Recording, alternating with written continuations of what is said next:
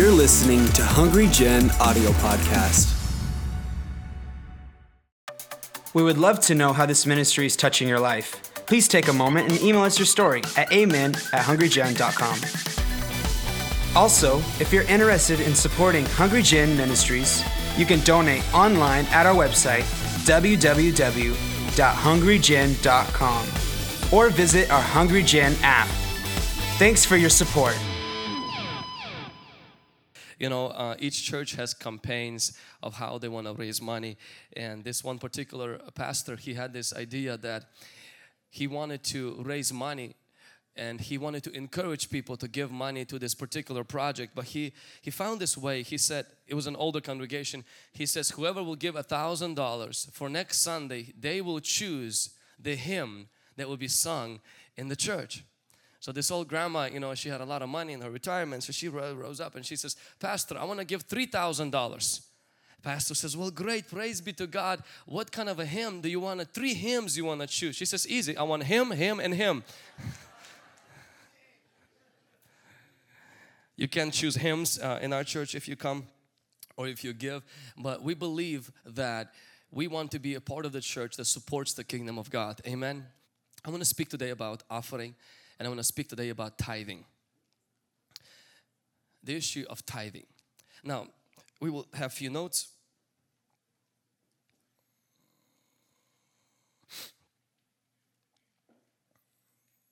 Someone said, a checkbook is a theological document. It will tell you who and what you worship. It's so true. When it comes to tithing, tithing is a principle. In the Bible, it's not a rule, it's not a law, but it's a principle. Tithing was established 550 years before the law was given to tithe. Tithing was practiced by our father of faith, Abraham. It was practiced by the patriarchs, Jacob and also Isaac and others, and then it became a law. But before it was a law, it was just a principle.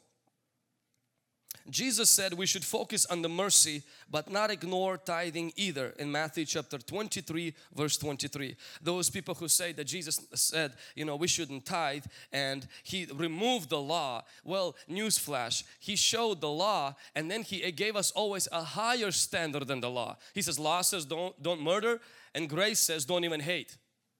The law says don't commit adultery, grace says don't even lust. He says, the law says, you know, hit another person who hits you, and the grace says, you know, turn your cheek. And so somehow when it comes to tithing, the law says tithe and the grace says be greedy.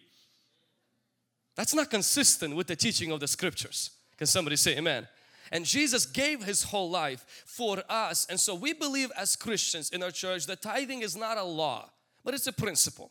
Just like a principle of gravity, you know, that if you throw yourself from the building, you're not going to suspend yourself in the air. You're going to crush on the ground. When you give, it will be given back to you. When you don't give, well, that's what's going to happen. You're going to get stuck. In Malachi, it says that when we tithe, that the curses will be broken and the devourer will be rebuked. That means the demonic forces behind the financial problems will be stopped, and that God will open the windows of heaven to bring a blessing on our finances. Can somebody say amen? Few practical things on tithing. One is that tithing is to be brought to the house of God, as it says in Malachi.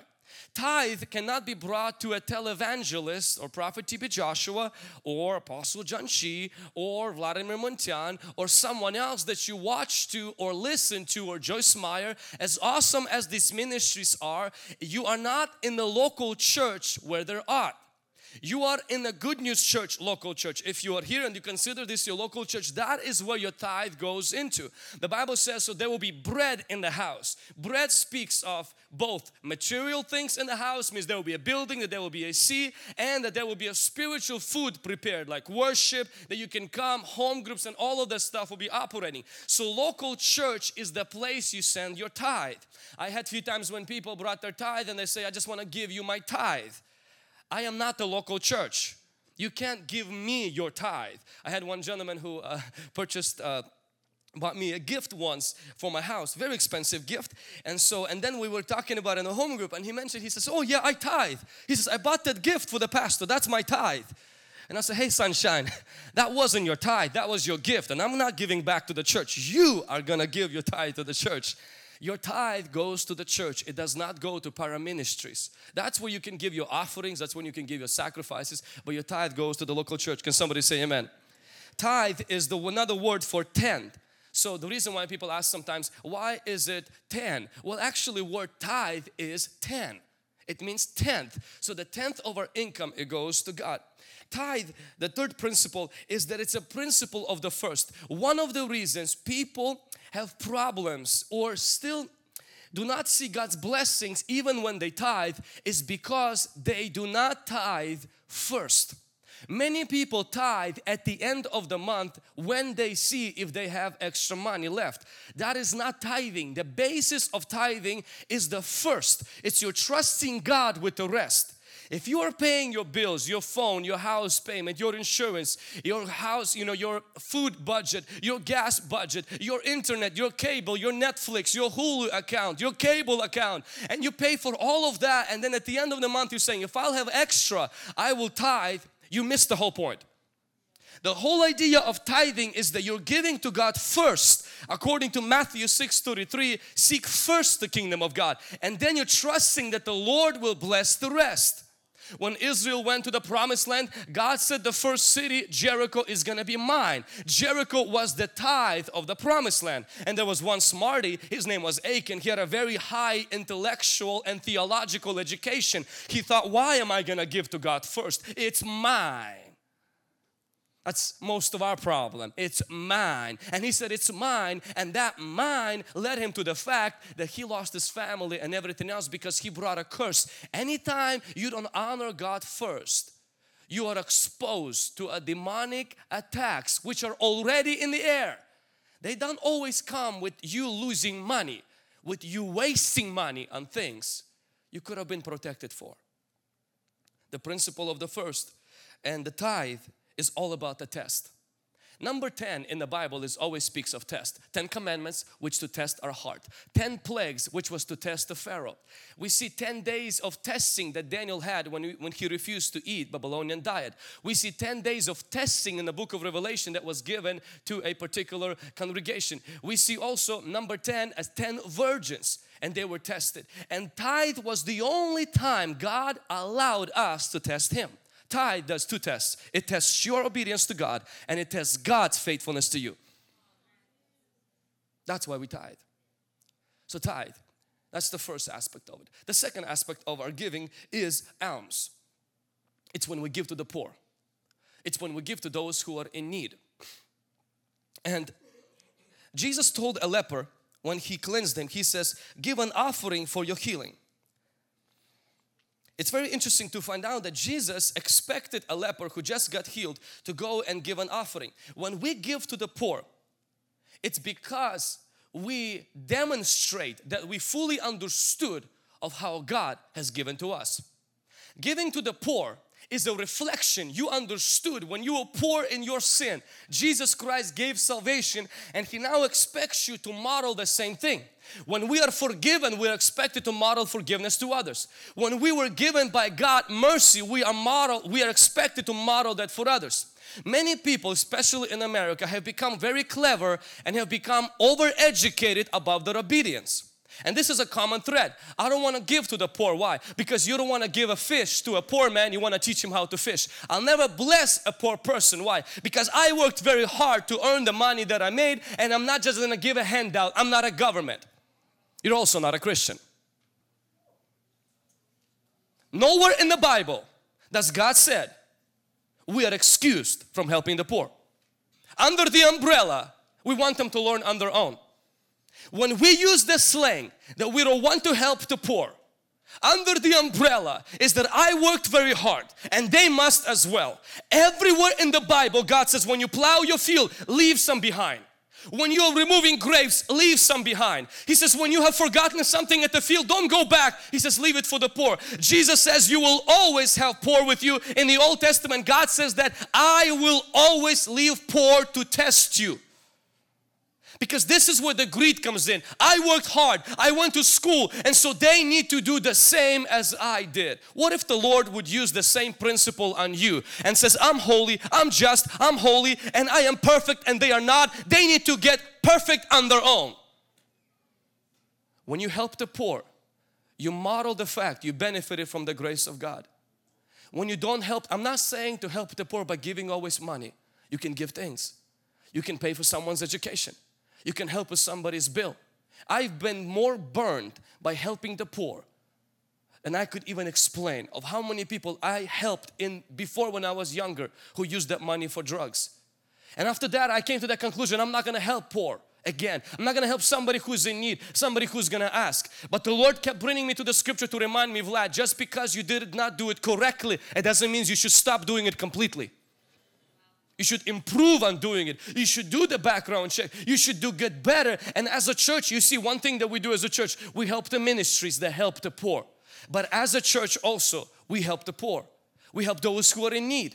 We help those who maybe lack a car, or those who lack a furniture. We try to do that in me and as my wife. We try not to sell things that we use that are still good and when we replace them, but to give them to somebody in need. Even if people offer us money, we say, no, this is for you. The washer and the dryer, great condition, it's for you. Those couches, it's for you. Why? Because we want to live a life. We can always make an extra buck.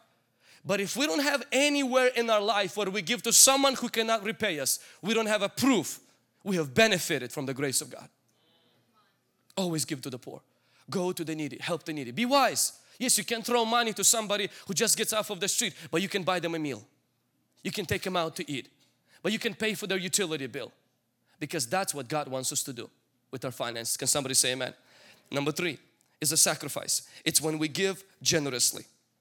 Generosity begins with God. Selfishness begins with Satan. You say, what do you mean? Isn't giving to the poor already generosity? Yes, but I'm talking about something else. I'm talking about a sacrifice. Sacrifice is not every day, maybe not every month, maybe once a year, once in 2 years, twice a year, when you give something that goes beyond your tithe and beyond your giving to the poor. A few things about sacrifice. We see that David gave $21 billion for a temple project. Adjusted to inflation and our time, it was about $21 billion David gave to a temple project that his son was about to build. It wasn't for his house. It wasn't for his son's house. It was for God's house. $21 billion. That's a lot of money. We see Solomon, when he becomes a king was supposed to bring one bull to God as a request for God to bless the king. Solomon brought 1,000 bulls. No wonder why God gave Solomon a blank check in a dream and says, whatever you want is yours. When you bring a sacrifice, something dies in your heart and God can trust you with a blank check. A lot of people use that verse and they say, God tells me, what do you want? God says nothing from you. If you don't offer that sacrifice that stretches your heart, God is not going to trust a blank check to a greedy person. Can somebody say amen? We see that Mary gave her whole years of income at the feet of Jesus, and Judas was very offended because he says it's better to give that money to the poor. In reality, he didn't care about the poor. Judas' spirit does two things. Judas' spirit always says, you know, we shouldn't give it to the church. And then the Judas' spirit says we shouldn't give it to the poor. It works both ways. But Mary gives all your income. Let's say you're working, average job, a normal pay, and it's about $25,000. She had to save a lot of money to be able to give it at the feet of Jesus. But we see a widow, she gave 2 pennies. It wasn't a lot, but it was her sacrifice. I want you to know one thing about sacrifice. Sacrifice is not how much you give, it's how much you have left. Sacrifice is always measured by how much you have left. A rich person who makes $100,000 can bring $1,000 sacrifice. Let's say, I want to, help with this project. And we all can be impressed. God isn't. And a person who maybe makes, $12,000 a year, they can bring $100, but that means more because of how much they're left. God looks not just how much you give. It's how much you have left each single month or each single time that you offer sacrifice. I found these few steps that I've taken, or that I usually go through when it comes to sacrifice. One is I have a prompting. I have the prompting, for example, to give a car. How did the whole car giving started? It started with the prompting. Now, I don't use voice of the Holy Spirit because I don't want to make it super spiritual. It was prompting. It was something in my heart. I waited. I prayed about it, and then I felt, number two, I got excited. Number three, I got scared. Number four, logic kicked in. Number five, doubt kicked in. Then I decided to do it, faith kicked in. And lastly, usually a miracle came in. Those are the steps that people go through all the time. Those of you who sacrifice, you would agree, amen? You go through all of them, sometimes in just 1 minute. And you do it, and then it's very important to believe that, you know, we have here guys who have been off drugs, who have been who've been living a very, very difficult and challenging lives. And when they get set free, when they come to Jesus, I love those people the most. Why? Because I teach a teaching like this. And after that, Holy Spirit begins to use it. And they come and they say, you know, I need a new car, but I have some money saved up. And I hear that you guys are raising money to get a car to bless a family. Here's $1,000. You're like, but you need a car too. Hold off. You've been giving these sacrifices every 6 months. He said, I know. I can always wait. I'm just so grateful. God delivered me from drugs. Those who give much, it's because they love much. They have understood and they believed in that. Amen. I believe as a church, we're going to be able to give 100 cars every single year, because we're going to have more people who get saved, who will be grateful to God for what He has done in their life. And as a result, God is going to be more generous with them. He will give them businesses. He will give them better opportunities and prosper them. And for those of you who cling to your money like it's to your dear life, can I remind you with something that motivates me sometimes? You're going to still lose it. The lawyers are going to fight about it. Your kids most likely going to squander it. Some idiot on the Wall Street is going to gamble it. You're going to lose it. You're not going to go to heaven with your money. You're going to go to heaven with your nice suit, and that's it. Not to heaven, but to the casket. But into heaven, you're going to go just with your soul, and the deeds that you did will follow you. Be always motivated. When you feel like you're losing money when you give, you're actually losing when you don't give. That's when you're really losing. We don't lose, my friends. God blesses us here, and God blesses our den. And the last thing is management. Just because we give, and just because we give to the poor, and just because we sacrifice, it doesn't give us a green light to be completely foolish with how we spend our money.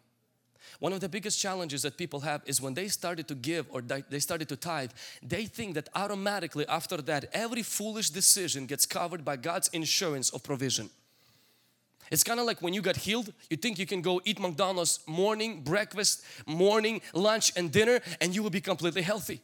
It's like a person who thinks that because I read the Bible every day, my marriage will automatically be perfect. I can be a jerk, I can be a witch in the family, but it will be perfect. It's people who think that because I tithe, I can use my credit card and heaven is going to pay for it. Because I tithe, that I can live above my means, and I can, it's good to be on the fourth dimension, only in your head. But when you start going with your credit card into the fourth dimension, you will find out fourth dimension will drop you into the third dimension, second dimension, into the first dimension, and then start going negative dimensions. It is dangerous to have an image of an Audi on your iPad and to start going and buying an Audi until you have the money in your bank account to buy that Audi.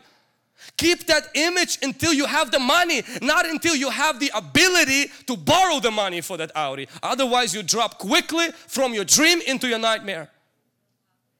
Amen?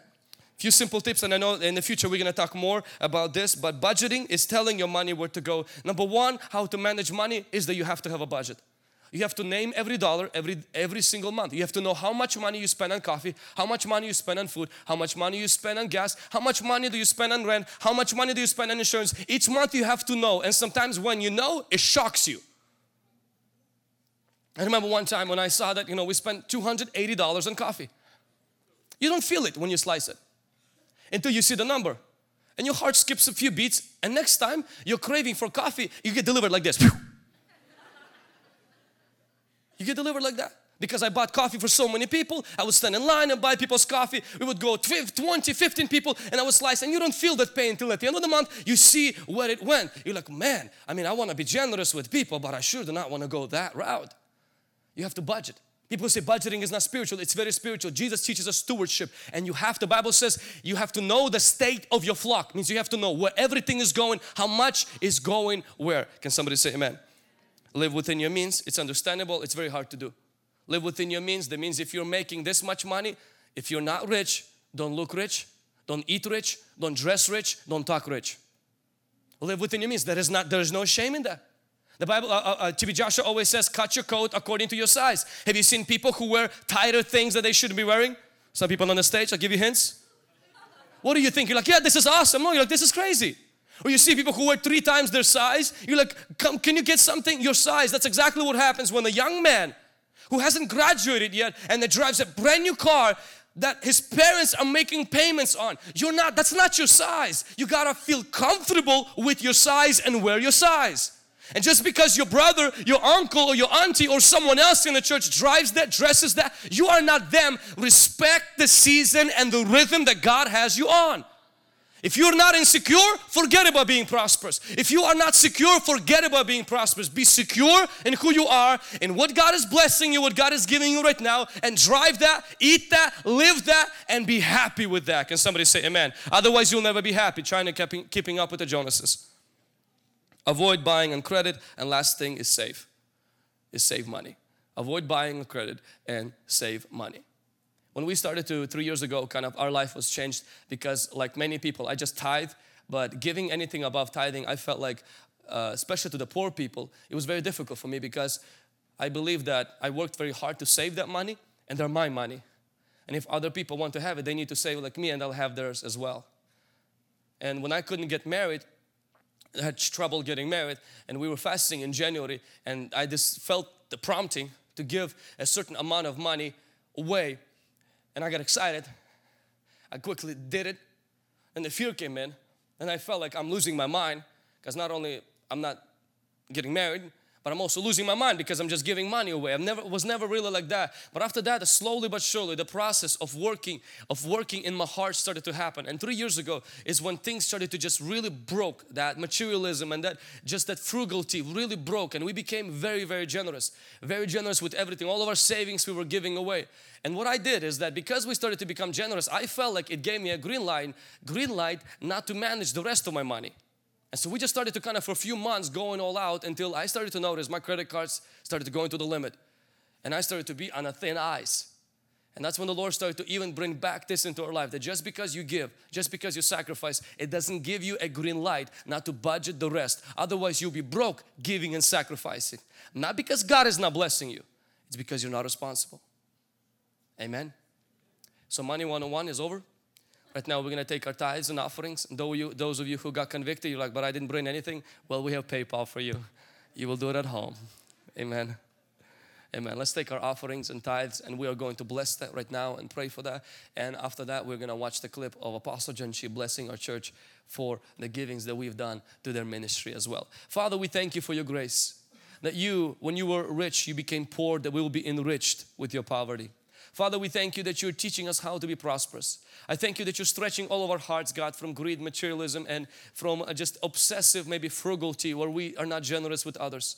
I thank you, God, that you're teaching us by modeling, God, how to be generous with others, how to be generous with your house, how to be generous with those who are in need, and God, also how to manage our finances in such a way, God, that we will receive more instead of just losing it, God. I pray that you will stretch us today. I pray that you'll bless all the businesses in our church. Bless all the working people in our church. Bless all the people who are maybe not working today, that you provide them with jobs. In Jesus' mighty name we pray. And everyone said, Amen. Let's pass the baskets and we will go ahead. Thanks for listening to this week's message from Hungry Generation.